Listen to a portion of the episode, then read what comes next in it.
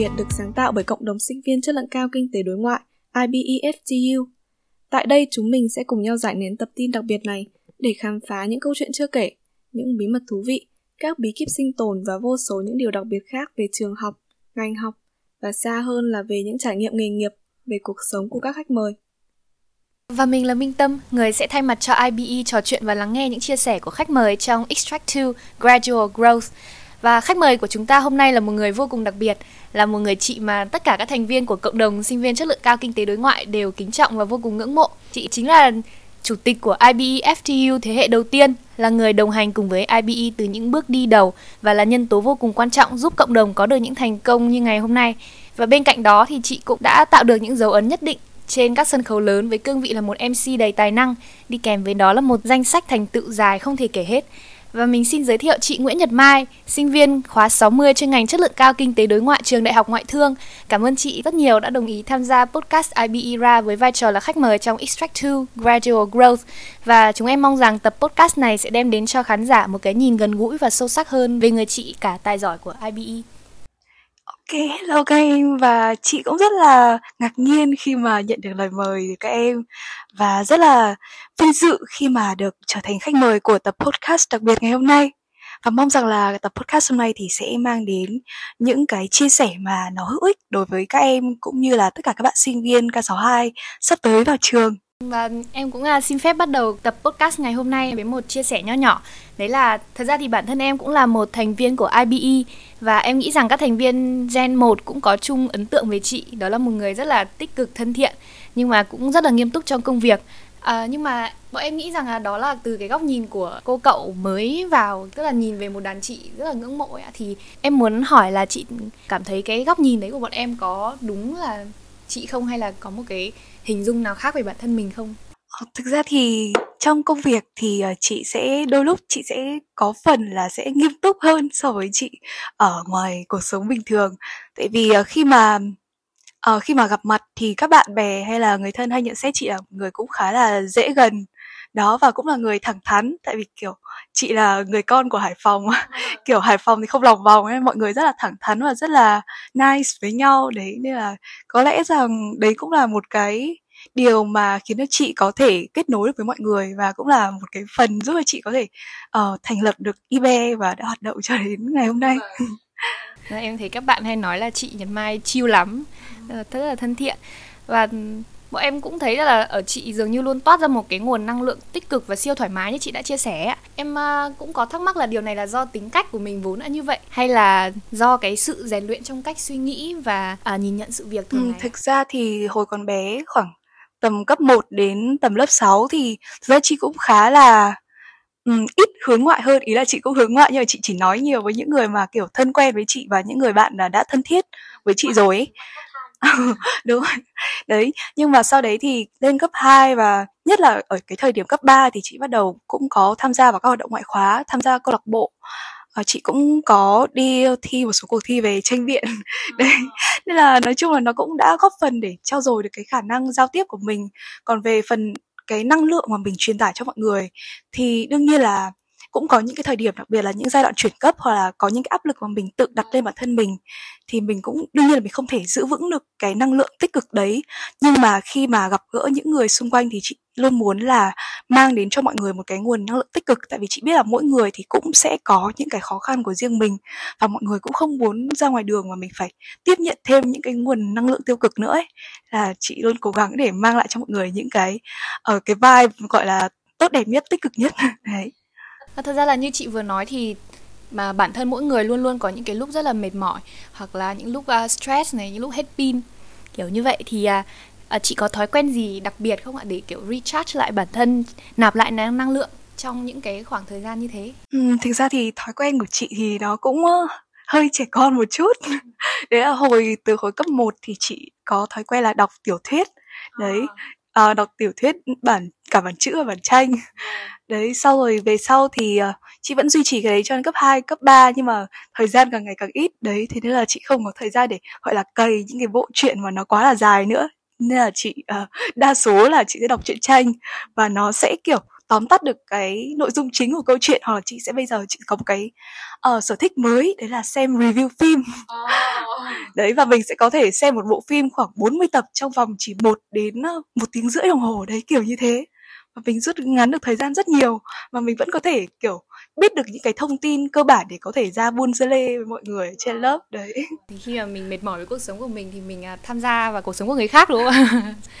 hiện tại thì chị có cảm thấy hài lòng với cái phiên bản bây giờ của mình không ạ? Và phiên bản này của chị thì chị cảm thấy là có cái sự upgrade cái sự nâng cấp gì hơn so với uh, khi còn là một cô bé tân sinh viên của ngoại thương không ạ? Ừ, thực ra thì ở thời điểm mà là tân sinh viên thì chị cũng hơi lo lắng khi vì um, mới vào lớp ấy thì thực ra là chị cũng chưa quen ai cả. Còn những người bạn cấp 3 của chị thì một là học ở trường khác này hoặc là học khác ngành hoặc là chương trình tiêu chuẩn hoặc là học ở tận trong miền Nam đi du học đó thì nói chung là vào lớp thì ban đầu chị cũng kiểu rất là bỡ ngỡ sau đó làm quen lại tất cả mọi người từ đầu. Và chị không nghĩ rằng là bản thân mình lại kiểu có thể um, đủ sức và gọi là đủ khả năng để có thể mở rộng networking của mình uh, đến cả lớp hoặc đến các lớp khác hoặc là đến uh, các anh chị ở khóa trên hoặc là các em khóa dưới hiện tại. Thì chị nghĩ rằng là vào FTU là một cái cơ hội lớn để chị có thể gọi là cải thiện bản thân rất là nhiều đặc biệt là về khả năng mở rộng networking. Chị vẫn nhớ là cái buổi uh, sinh hoạt công dân đầu khóa thì thầy Tân như thầy Tân có nói ra là một trong các giá trị lớn nhất của trường mình mang đến cho sinh viên thực ra lại không phải là giá trị quá lớn về học thuật có thể không quá mức chuyên sâu như các trường khác ví dụ như là kinh tế quốc dân hoặc là bách khoa hoặc là đại học quốc gia như đấy nhưng mà mình mang đến một cái đấy là không gian và cái môi trường để cho sinh viên phát triển. Và bộc lộ những cái tiềm năng của bản thân mình để kết nối với nhau và mang cái sự kết nối đấy để uh, vươn xa hơn trở thành cái giá trị lớn hơn trong tương lai mình sau này. Mà nếu mà thế thì đúng là em thấy chị bây giờ uh, kiểu biểu tượng là truyền tải toàn bộ cái hơi thở đấy của ngoại thương luôn bởi vì là bây giờ gọi là gì gần đây nhất thì à, cái networking của chị Mai đã có cộng đồng sinh viên chất lượng cao kinh tế đối ngoại là chính là những ờ, người bạn mới những người em mới rất là ngưỡng mộ và yêu quý chị. Thì à, em muốn hỏi kiểu sâu thêm về IBE FTU là khi mà cộng đồng này ra đời thì chị có lập tức nghĩ rằng là mình sẽ trở thành một phần của cộng đồng không? Hay là phải trải qua một khoảng thời gian cân nhắc thật là kỹ lưỡng rồi mới lựa chọn IBE FTU để tiếp tục cái chặng đường đại học của mình? Ừ, thực ra thì cái ý tưởng về việc thành lập cộng đồng thì cô Giang và thầy Minh cũng đã ấp ủ từ cái hồi bọn chị còn mới học năm nhất và lúc đấy thì bọn chị mới học online ấy, thì cũng chưa quen nhau nhiều và cũng kiểu cái mối quan hệ giữa các bạn sinh viên với nhau nó mới chỉ dừng lại ở mức ví dụ như có công việc gì cần teamwork thì mình mới liên hệ với nhau còn không thì là không liên hệ gì cả. Tại mình cũng không gặp nhau cũng không cần thiết phải có bất kỳ cái liên hệ nào kiểu tương tác gì khác ở trên uh, không gian mạng xã hội ấy kiểu như thế. Đấy nên là khi mà đi học trở lại thì bọn chị mới bắt đầu làm quen với nhau và thầy cô cũng thấy rằng là nó cần thiết để mà tạo ra cái sự kết nối giữa sinh viên với nhau. Tại vì như các em đã biết thì chương trình tiên tiến của mình chương trình tiên tiến kinh tế đối ngoại thì có thành lập Violas thì Violas cũng là cũng rất là mạnh và cũng kết nối được rất là nhiều alumni. Đấy và các anh chị uh, alumni đấy cũng hay trở về trường kiểu để chia sẻ cho các bạn sinh viên đang học tập tại trường và những bạn sinh viên cũng mới vào trường ấy. Đấy thế nên là thầy cô cũng muốn học tập cái mô hình như thế để mà mình có thể xây dựng cái sự kết nối mà mình còn có một cái lợi thế hơn đấy là mình có rất là đông sinh viên. Trong khi chương trình tiên tiến thì chỉ có khoảng tầm 60 cho đến 70 sinh viên thôi. Thì mình có đến tận 200 sinh viên trong một khóa. Và đấy cũng là một cái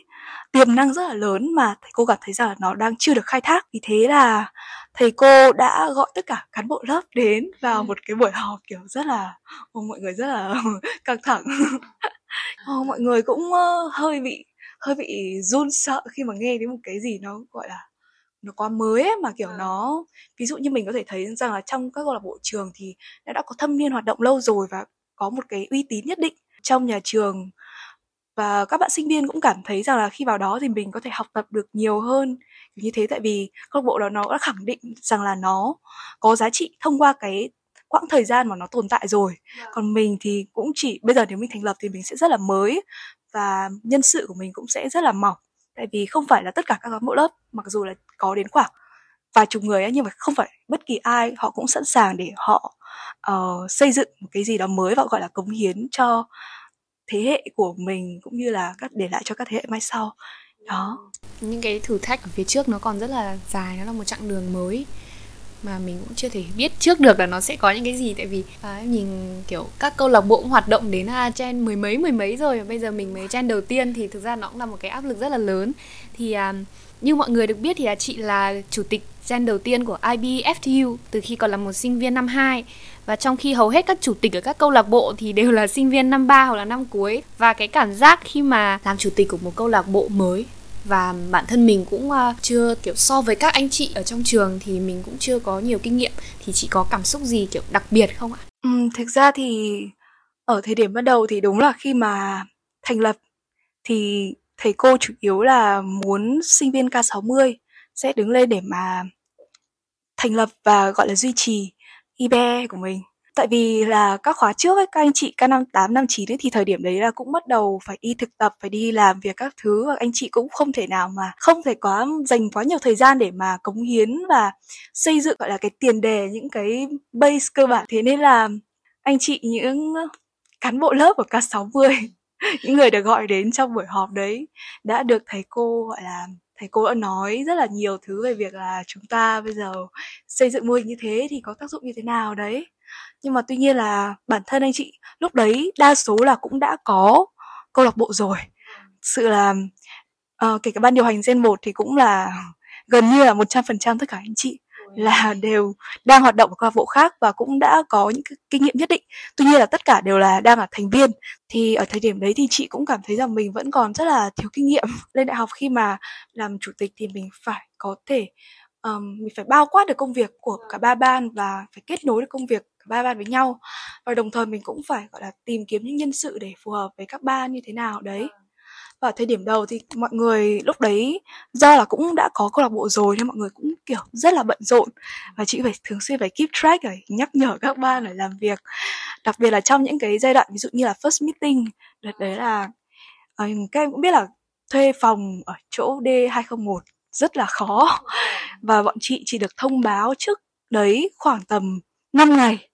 thì bọn chị chỉ có 5 ngày để gọi là chuẩn bị tất cả các thứ. Thực ra cũng có chuẩn bị một ít trước rồi nhưng mà kiểu cứ nghĩ là nó còn lâu ấy. Ôi kiểu còn lâu mới đến mà tại sao phải chuẩn bị sớm nhỉ? Xong nó ao phát chỉ còn là có 5 ngày. Thế là bắt đầu phải design các thứ phải ấn phẩm rồi uh, lên kịch bản rồi câu hỏi rồi liên hệ diễn giả. Đến tận 1 đến 2 ngày trước khi bắt đầu cái sự kiện đấy thì chị vẫn phải nhắn tin cho các diễn giả bảo ôi mày ơi ngày mai phải có rảnh không phải có thể ờ, đại diện cho câu lạc bộ mà chị mời là các anh chị đến từ các câu lạc bộ gọi là Big Four trường mình ấy. là HRC này, SIC này, Tech này, Mark. Thế nên là uh, cũng rất là may mắn là chị cũng mời được các anh chị cùng với có một thầy lúc đấy là thầy đang làm ở viện mình thầy cũng là còn trẻ thôi nhưng mà là cựu sinh viên chất lượng cao kinh tế đối ngoại đó thế là thầy cũng trở thành một diễn giả trong chương trình đó. Thì cũng may là mặc dù là gấp rút nhưng mà chương trình cũng diễn ra được thành công. Thì đấy giai đoạn đầu là cái giai, giai đoạn mà chị thấy là thử thách nhất. Tại vì anh chị thì cũng chưa có cái sự thống nhất ở trong cái thực hiện công việc với nhau. Nên là các quy trình nó vẫn còn xảy ra nhiều cái lỗi. Dần dần anh chị đã có tuyển gen và có các em vào thì thực sự đấy là một sự hỗ trợ cực kỳ to lớn về cả à, mặt gọi là về tinh thần và về trí lực với anh chị. Đó và các em cũng đã giúp anh chị thực hiện được các sự kiện một cách rất là thành công. Thành công gọi là vượt ngoài mong đợi của anh chị. Và các sự kiện của mình nó đã đạt được những cái số mốc rất là quan trọng và lớn hơn rất nhiều so với sự kiện của năm ngoái. Đó. Theo như lời chị chia sẻ thì thấy là cái cái giai đoạn đầu tiên đúng là một cuộc chiến thật sự luôn. Thật sự đúng là một cuộc chiến về cả uh, trí lực về cả tâm lý. Và em thấy là trong một cái cuộc chiến như thế thì à, cũng cần phải có những người bạn đồng hành ấy tức là người ta hay nói là kiểu muốn đi nhanh thì đi một mình mà muốn đi xa thì đi cùng nhau. Thế à, thì em muốn hỏi là chị tìm kiếm những người những cái người bạn những người anh chị kiểu chung chí hướng để bắt đầu đi cùng nhau trên cái hành trình IBE FTU như thế nào ạ? Ừ, thực ra thì ngay sau khi mà thành lập IBE IBE thành lập được khoảng uh, một tuần là mình đã có sự kiện đầu tiên rồi. Đấy thế nên là ở thời điểm đầu tiên đấy thì chỉ có chị anh Minh với anh Quang. Thì sau đó là chị là người đã liên hệ với những teammate mà chị đã từng làm việc rồi. Đó và cũng là những bạn mà đã có kinh nghiệm hoạt động ở các câu lạc bộ trong trường và các câu lạc bộ lớn. Ví dụ như là chị Dung đang ở đoàn rồi. À có anh Đức. Có anh Đức lúc đấy là đang chạy hai câu lạc bộ là Ecom và IBC đó thì anh Đức cũng là một người có chuyên môn rất là mạnh thì là chị cũng đã mời anh vào để chạy cùng với bọn chị trong cái sự kiện đấy cùng với khoảng 15 anh chị nữa ở trong ban tổ chức của bonding năm đầu tiên đấy. Và sau khi kết thúc sự kiện đấy thì khoảng uh, một tháng sau hoặc là một vài tuần sau chị cũng không nhớ rõ lắm nhưng mà sau đó anh chị cũng có xem lại quá trình làm việc xem là những ai ở trong ban tổ chức của đợt đấy mà phù hợp với lại và có khả năng để có thể tiếp tục đồng hành với mình thì chị sẽ liên hệ riêng với những người đó để mời họ vào. Thì cũng may là các anh chị kiểu đều kiểu rất là uh, rất là sẵn sàng được được tham gia và được đóng góp sức của mình cho những cái bước tiến đầu tiên của IBE. Thế thế nên là chị cũng cảm thấy là mình cũng khá là may mắn khi mà có thể có tìm được những người bạn đồng hành với mình ngay từ cái giai đoạn đầu tiên đấy. Chỉ nếu không mà giả sử như ở giai đoạn đấy mà chị uh, gọi là ít làm việc với mọi người hoặc là chị quá hướng nội và chị chỉ biết một hai người thôi thì chị cũng không biết rằng là mình sẽ phải xây dựng tiếp như thế nào. Đó thế là chị nghĩ rằng năm nhất mình cũng chính là một cái tiền đề cũng rất là lớn của mình như chị vừa chia sẻ đấy là tạo dựng networking. Thực sự ở cái thời điểm đấy chị cảm thấy là lời thầy dạy cái hôm uh, sinh hoạt công dân kiểu nó rất là đúng đấy là cái giá trị to lớn của nó mang lại cho mình như thế nào đó. À, và sau tất cả những cái à, khó khăn đấy thì à, chị cảm thấy là cái thành quả mà mình gặt hái được có xứng đáng với à, những nỗ lực và những cái áp lực mà mình đã trải qua không ạ? Ừ, chị cảm thấy rằng là bất kỳ cái sự lựa chọn nào của mình thì mặc dù là cái kết quả nó có được như mình mong đợi hay không thì nó đều có những cái giá trị nhất định. Và nó đều mang lại cho mình những cái trải nghiệm những cái kỷ niệm và những cái bài học vô giá. Và chị cảm thấy rằng là con đời sinh viên của mình mà, thì mình cứ thử, mình cứ trải nghiệm, mình cứ va vấp và kể cả là mình có sai đi chăng nữa thì dù sao thì nó cũng là một lần mình đã thử và mình đã dám, gọi là, đương đầu với cái khó khăn và cái thử thách mà cuộc sống nó đã trao cho mình. Đó. Và sau cái quá trình hoạt động thì chị cảm thấy rằng là đầu tiên là chị đã có thể mở rộng được networking của mình đến các em, những người mà cũng đã chính các em cũng là những người cũng đã truyền lại cho các anh chị uh, cái nguồn năng lượng để anh chị có thể tiếp tục cố gắng là làm việc. Các anh chị mặc dù là anh chị cũng có những cái lúc anh chị chưa thể nào mà thực hiện được những cái mong muốn những cái dự định ban đầu của anh chị đề ra như là tổ chức sinh nhật theo quý này hoặc là tổ chức những cái lần bonding vào các dịp lễ như là tết hoặc là hè hoặc là trung thu kiểu như thế. Đấy nên là thực ra anh chị cũng còn rất là cái nhiều cái điều mà mình tiếc nuối là mình chưa làm được. Đó nhưng mà sau một cái hành trình đi qua thì đương nhiên là mình cũng tự hào rằng là mình cũng đã cố gắng và mình uh, đã trưởng thành hơn so với mình của thời điểm một năm trước rất là nhiều. Chị nghĩ đấy là cái điều mà mỗi người nhận được mà nó có giá trị nhất đó là sự trưởng thành. À, vậy thì à, hiện tại các câu lạc bộ và cộng đồng của trường mình đang bắt đầu một mùa tuyển gen mới vô cùng kiểu sôi động ấy ạ um, thì nó có kiểu nhắc chị tức là remind chị nhớ lại một vài cái kỷ niệm khó quên trong cái quá trình tuyển thành viên gen 1 của IBFTU không ạ? Và chị có thể chia sẻ cái kỷ niệm đó được không? Vào cái đợt mà tuyển gen 1 của IB thì anh chị ờ, có một cái vấn đề lớn nhất đấy là vào cái hôm phỏng vấn là anh chị cái địa điểm phỏng vấn nó mãi đến cái buổi tối hôm đấy là vẫn chưa chốt được đó và mình sẽ phải tìm một cái địa điểm nó trong một cái thời gian nó cực kỳ gấp rút ấy. Kiểu cái buổi tối hôm đấy là bắt đầu anh chị phải đi tìm các phương án dự phòng. Và may là anh chị cũng đã tìm được một cái địa điểm đấy là cái quán trà chanh ở gần trường và đã uh, có thể đặt người ta là ngày hôm sau cả ngày hôm sau đấy là mình sẽ sử dụng cái tầng 2 thì cũng đấy cũng là một may mắn nhưng mà đúng là một cái bài học kinh nghiệm với anh chị tại vì đợt đấy thì mọi người cũng là đợt tuyển mà mà các anh chị là cũng đang hoạt động ở các câu lạc bộ khác nữa ấy. Nên là mọi người cũng có phần gọi là hơi bị sao lãng. Đó và mọi người chưa lên cái plan B cho cái lần tuyển gen đấy. Nhưng mà may là cái buổi tuyển gen vẫn được diễn ra thành công và hôm đấy mình tổ chức à, ba uh, ca liền thì ba ca đều rất là thuận lợi và không hề có bất kỳ cái vấn đề gọi là trở ngại gì xảy ra trong quá trình đấy cả còn ngoài ra năm ngoái thì mình tuyển gen nó có một cái phần gọi là như nào đơn giản hơn đơn giản hơn nhất rất là nhiều so với các câu lạc bộ khác đấy là mình không có teamwork đấy các em đã thấy. Thì um, teamwork thực ra là nó cũng là một cái áp lực rất là lớn dành cho kể các anh chị. Ở cái thời mà anh chị mới vào trường và teamwork rất là run sợ nhìn các bạn ai cũng giỏi đấy xong rồi vào phỏng vấn cá nhân kiểu phỏng vấn, kiểu, em đã làm được gì trong một tuần vừa qua? Đấy, kiểu như thế. Xong rồi dự định sắp tới như thế nào? Và, kiểu, có rất là nhiều cái câu hỏi mà nó khiến cho mình ờ, mình, gọi là, mình cũng hơi bị áp lực vào những phân vân ấy. Ví dụ như là trong cái khoảng thời gian này mà em có cuộc thi nhưng đồng thời em phải chạy deadline, câu lạc bộ thì em sẽ chọn cái nào, kiểu như thế. Đấy là anh chị cũng, gọi là, anh chị từng đi qua đấy rồi nên anh chị cũng rút kinh nghiệm là mình sẽ không hỏi những câu, gọi là, chuối như thế nữa. Đấy, tại vì nó nó không được hay cho lắm ấy. Tại vì đương nhiên là sinh viên mình vào trường thì mình vẫn phải ưu tiên cả việc, cái việc học tập, vẫn là việc phải quan trọng nhất. Ngoài ra thì việc câu lạc bộ nó chỉ giúp cho mình, gọi là, nâng cao các kỹ năng, đó mở rộng networking. Tuy nhiên là có, chị thấy có nhiều luồng ý kiến về vấn đề này. Đó, rằng là họ yêu cầu là mình phải cống hiến nhiều cái thời gian và thậm chí là mọi người sẵn sàng hy sinh cái điểm của mình để mà lấy commitment ở câu lạc bộ. Đó thì chị thấy rằng đây cái tiêu chí này nó không được phù hợp cho lắm.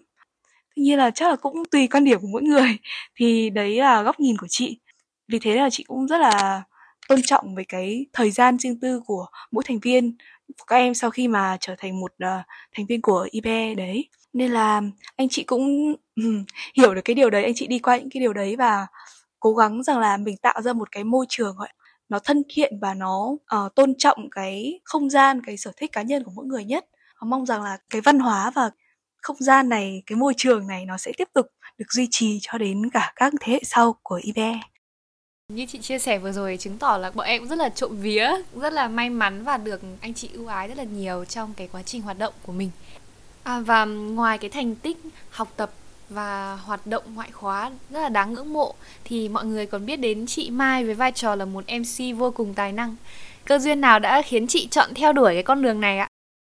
Ừ, thực ra thì ờ, giống như chị cũng đã chia sẻ ở cái phần đầu đấy là hồi cấp 3 thì chị cũng từng tham gia thi tranh biện. Đấy, thế nên là sau cái quá trình tham gia thi tranh biện như thế thì chị cũng phát hiện ra rằng mình cũng trộm vía là mình cũng có khả năng nói cũng trước công trước đám đông cũng khá là ok. Đấy thế nên là lên đại học thực ra là từ năm nhất là chị cũng có uh, apply vào MFC và đợt đấy thì chị teamwork ba câu lạc bộ. Uh, nhưng mà sau đấy thì thực ra thì chị là người thích thử mỗi thứ một chút đấy tại vì chị muốn được trải nghiệm nhiều chị muốn được học hỏi nhiều nhất trong cái khả năng của mình nhưng mà uh, có nhiều quan điểm khác so với chị. Cho rằng là cái việc mà tham gia nhiều câu lạc bộ một lúc như thế là gọi là không thể cân được. Thế nên là chị uh, đành phải chọn chọn hai trong số ba hai hai trong số ba bên mà chị đã ứng tuyển. Thế nên là mặc dù là uh, leader của cái team team trong vòng ba đấy ấy, của MFC áp vào MFC nhưng mà chị chị tự rời cuộc chơi bằng vốn. Tuy nhiên là sau này đến năm 2 thì chị cảm thấy rằng là mình vẫn khá là thích thử sức trong cái lĩnh vực này. Như thế chị muốn có một cái chút gì đó gọi là thử thách và có một chút gọi là duy trì cái khả năng mà từ hồi cấp 3 để nó kiểu không bị uổng phí ấy. Thế là chị quyết định thử đi học một khóa MC cơ bản xem sao. Đó và ở khóa MC cơ bản đấy thì chị cũng uh, may mắn là được các thầy cô động viên và cổ vũ rất là nhiều. Và chị trở thành quán quân của cái lễ tốt nghiệp của cái khóa MC cơ bản đó. Và ngay sau khóa đấy thì chị mới đăng ký thi một cuộc thi. Đấy là uh, Shire Voice 2023 và cũng rất là may mắn khi mà chị được um, kết hợp với những người đồng đội cũng rất là um, hợp với mình và làm việc cũng rất là chỉnh chu và tất cả đều mong muốn tiến đến top cao nhất đấy thế nên là chị đã cũng cố gắng cùng với họ và chị đã lọt được vào top 5 và sau đó chị trở thành á quân một của cuộc thi và đó cũng là cái kỷ niệm rất là đáng nhớ với chị Vâng, đúng là khi mà bản thân mình muốn cái gì thì cả vũ trụ sẽ hợp sức lại để giúp mình đạt được điều đó. Và với những cái thành công như vậy thì À, trong tương lai chị có dự định tiếp tục cái vai trò người dẫn chương trình, vai trò MC à, như một niềm đam mê không hay là phát triển nó theo một cái hướng kiểu chuyên nghiệp hơn ấy ạ? Về vấn đề này thì chị cũng đã dành khá là nhiều thời gian để cân nhắc. Tại vì khi mà lựa chọn ngoại thương thì chị cũng mong muốn mình có thể uh, có những cái kiến thức chuyên môn, cái nền tảng nó vững vàng và sau này có thể ra trường và đi làm đúng ngành. Vì thế là um, chị vẫn chị vẫn giữ cái định hướng ban đầu của mình, đấy là mình sẽ trở thành một người mà có một chuyên gia dạ, trộm vía là một chuyên gia có kiến thức tốt nhưng đồng thời mình sẽ có thêm về cái khả năng gọi là hùng biện khả năng dẫn chương trình khả năng nói trước đám đông để mình có thể um, gọi là hỗ trợ cho cái công việc của mình trong tương lai một cách hiệu quả hơn tức là mình lựa chọn là kết hợp giữa cái đam mê của mình và những cái kiến thức mà mình đã có. Là kiểu vừa chuyên nghiệp vừa đam mê đúng không ạ? Dùng cái à, khả năng cái đam mê của mình để phục vụ. Thì em thấy đó là một cái sự kết hợp kiểu gần như hoàn hảo giữa uh, hai cái yếu tố đó. Thì uh, theo em được biết thì uh, những người dẫn chương trình hay được đánh giá với hoặc là được kiểu đính kèm với những cái phẩm chất tiêu biểu như là hoạt ngôn này hướng ngoại duyên dáng xử lý tình huống rất là nhiều thứ thì à,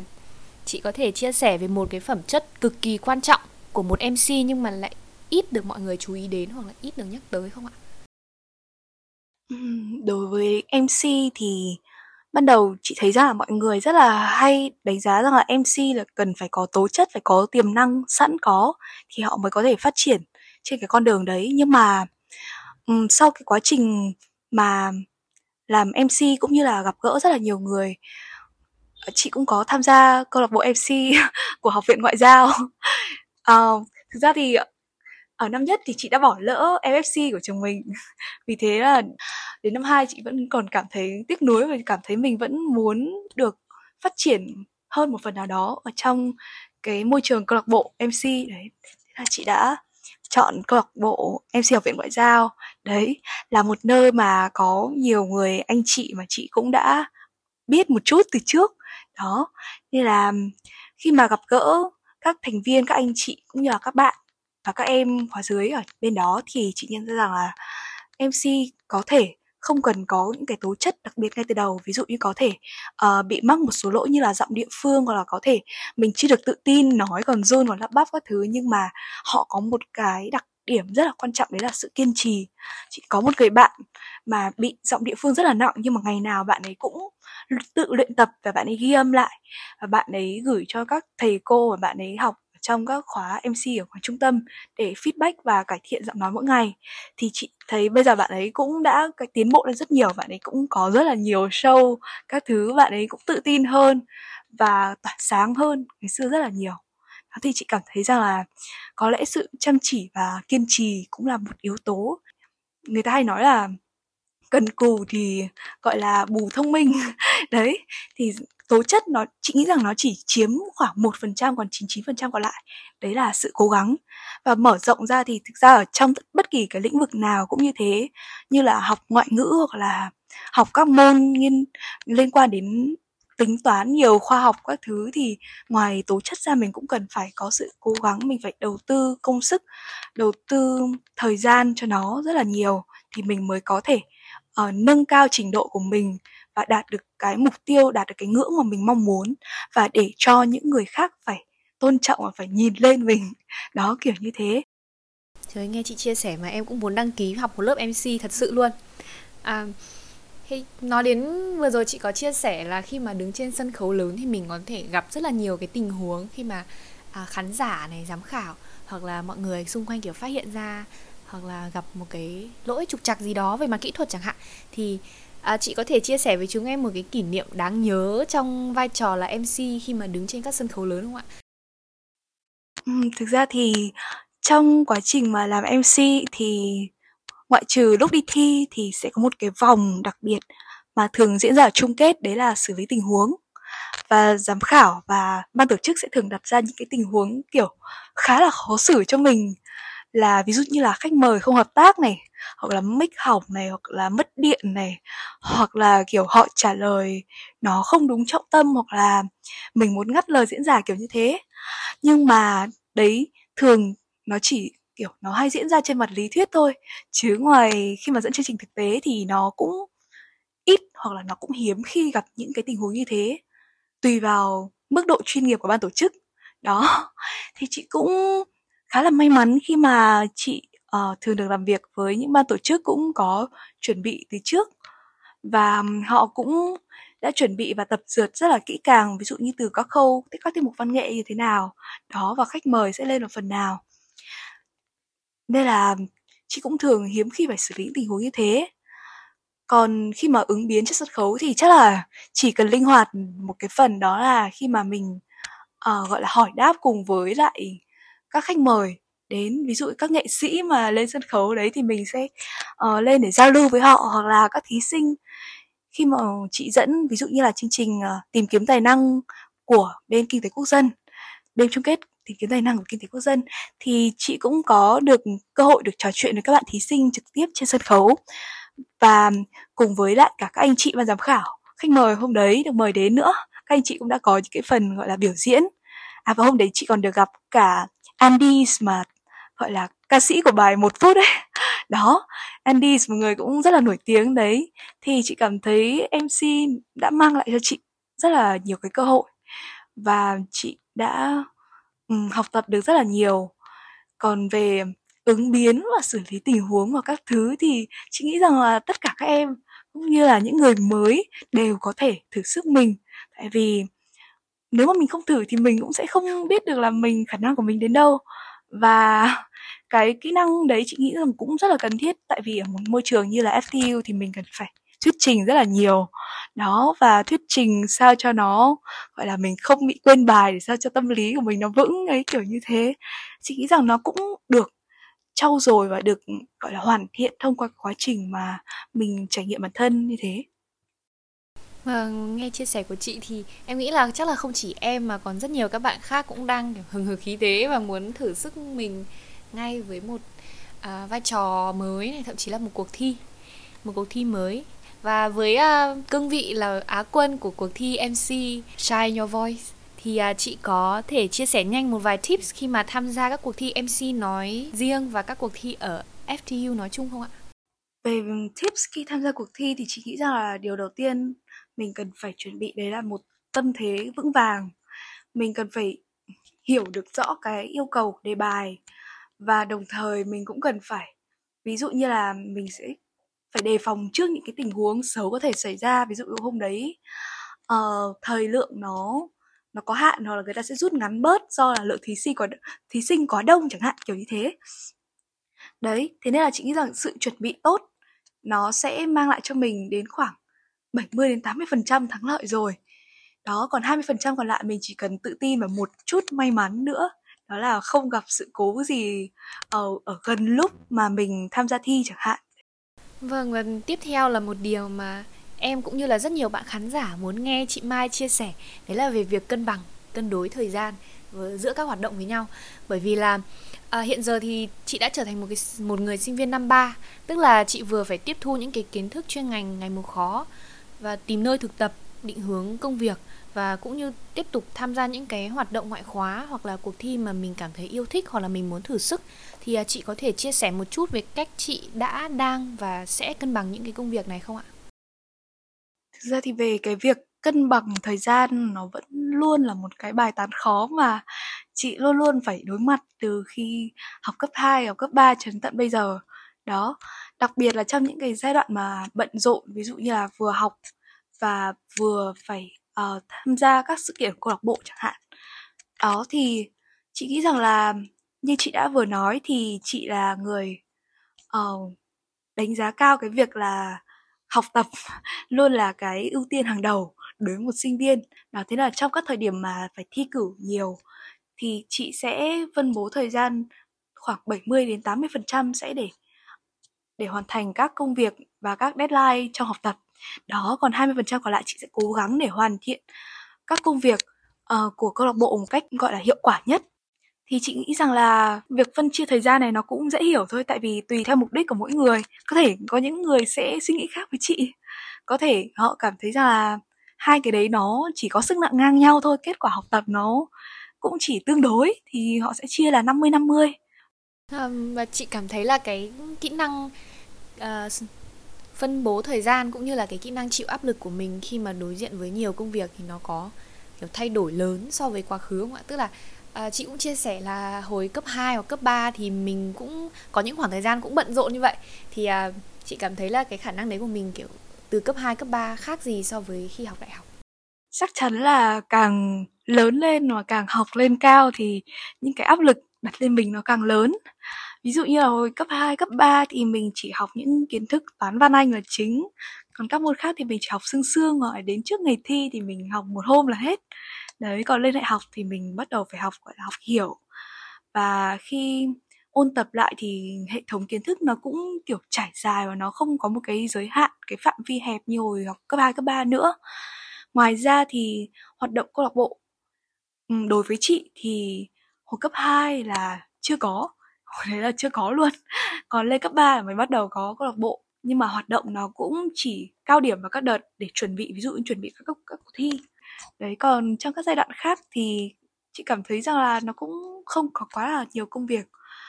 Và ôn thi thì mình cũng có đề cương cũng được giáo viên hướng dẫn rất là tận tình thời gian ban đầu đấy chị cũng hơi cảm thấy là hơi khó để mà cân bằng được cái thời gian của mình đặc biệt là cái khi mà teamwork ở ba câu lạc bộ một lúc. Thì những cái hôm như thế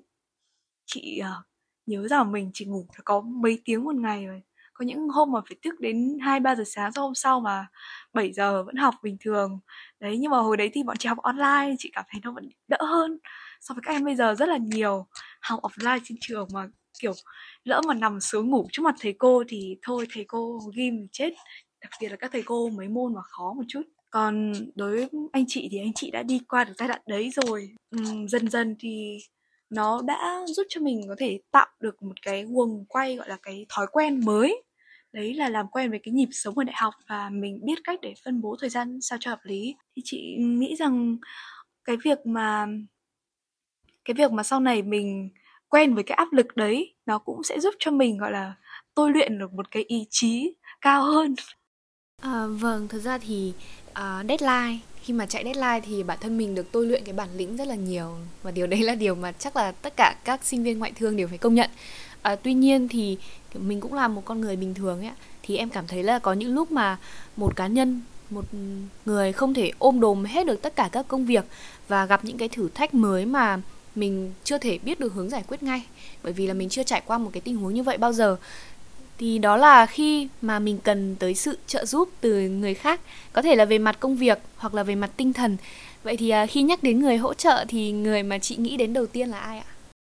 Ừ, thực ra thì bình thường như ở hồi cấp 3 nhé thì mình sẽ thường gọi là tìm đến giáo viên chủ nhiệm mỗi khi mà mình có các vấn đề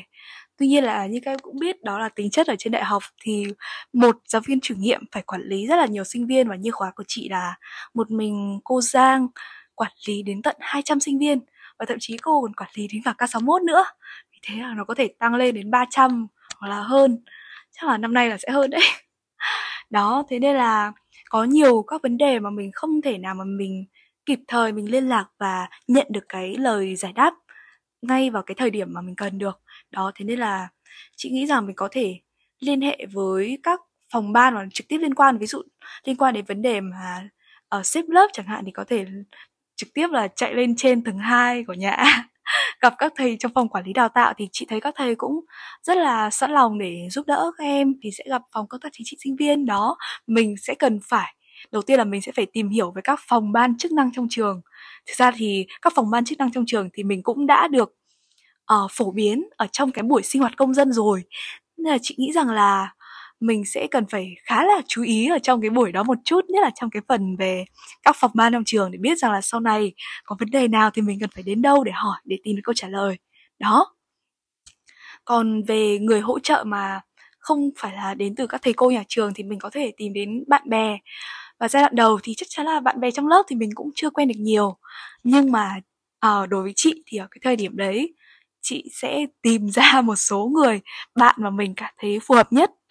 À, có thể là phù hợp ở trong học tập hoặc là phù hợp ở trong định hướng hoặc là ừ, chỉ đơn giản là lúc đầu mình teamwork với nhau trong một bài tập nào đó mà mình thấy hợp nhau đấy thế là mình chơi với nhau từ môn đấy thôi. Và nhắc đến môn kinh tế vi mô thì tuy nó là một nỗi ám ảnh nhưng mà em thấy là có một khái niệm trong kinh tế vi mô mà à, học sinh sinh viên trường mình cũng như các thầy cô nhắc đến rất nhiều. Đấy là opportunity cost tức là chi phí cơ hội. À, nôm na là khi mà mình chọn một cái gì đó thì mình phải từ bỏ cơ hội cho những cái việc khác mà mình có thể làm. À, như chị đã kể thì chị cũng một lúc thực hiện và tham gia rất là nhiều hoạt động. Vậy là chị đã bao giờ phải lựa chọn từ bỏ một thứ gì đó không ạ? Và điều gì đã khiến chị lựa đến đi đến cái lựa chọn đó? Ừ, thực ra thì từ cái giai đoạn ban đầu khi mà vào đại học và bắt đầu học tập và bắt đầu có những cái khối lượng công việc nó lớn hơn, đặc biệt là khi mà ứng tuyển vào các câu lạc bộ. Thì chị nghĩ rằng là cái điều đầu tiên mà mình phải trả giá đấy chính là về sức khỏe của mình. Cái giai đoạn đấy phải thức khuya và mình sẽ hay gặp những cái vấn đề như kiểu là bị đau đầu hoặc là bị buồn ngủ vào ban ngày đấy, kiểu như thế. Chị nghĩ rằng là sinh viên thì thực ra rất nhiều người gặp cái vấn đề như thế và ở cái thời điểm hiện tại thì chị hiểu được rằng là mình vẫn còn đang, gọi là, hơi có phần, hơi lạm dụng cái tuổi trẻ của mình quá mình bắt cơ thể mình nó chịu đựng một cái khối lượng công việc lớn trong khi đấy thời gian nghỉ ngơi không đủ và có thể rằng là nó sẽ để lại những cái hệ quả sau này. Đấy, nhưng mà ở những cái thời điểm như thế thì đương nhiên là mình muốn được thử nhiều, mình muốn trải nghiệm nhiều, mình muốn làm mình nhiều việc một lúc và mình đặt ra cho mình quá nhiều cái mục tiêu thì mình đã lựa chọn đánh đổi cái sức khỏe của mình như thế. Uhm, nhưng mà chị nghĩ rằng là cái điều này có thể được thay đổi được. Nếu như mà chị trở lại cái thời điểm đấy một lần nữa chị nghĩ là chị sẽ không làm cái làm cái việc gọi là đánh đổi sức khỏe như thế nữa. Tại vì đến thời điểm hiện tại thì chị cũng có thể cảm nhận được những cái gọi là những cái hậu quả của những cái lần thức khuya như thế để lại. Không chỉ là về vấn đề sức khỏe mà chị nghĩ là về tinh thần của mình nó cũng tụt năng lượng rất là nhiều. Đấy, mình sẽ dễ cáu gắt hơn rồi hồi đấy còn học online ở nhà mà mình sẽ bỏ bữa này, mình sẽ cáu gắt với người thân hơn, ví dụ sẽ dễ cáu gắt hơn, đấy. Và như mình đã biết, khi mà mình làm việc thì mình sẽ không thể, gọi là, dành thời gian để, gọi là, vui chơi, giải trí, hoặc là dành thời gian cho gia đình. Đó thật sự là một cái cái việc cân bằng cán cân giữa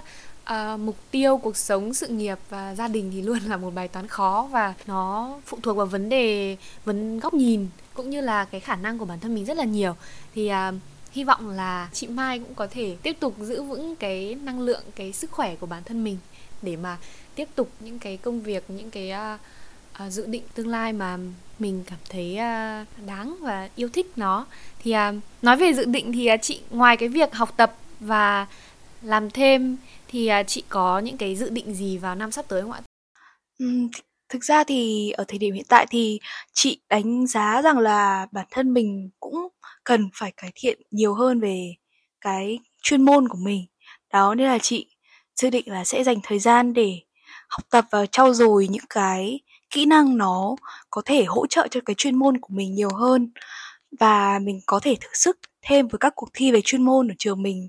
Hoặc là chị cũng có thể sẽ tìm hiểu một số cuộc thi ở các trường khác. Đấy, và chị mong muốn rằng là bản thân mình có thể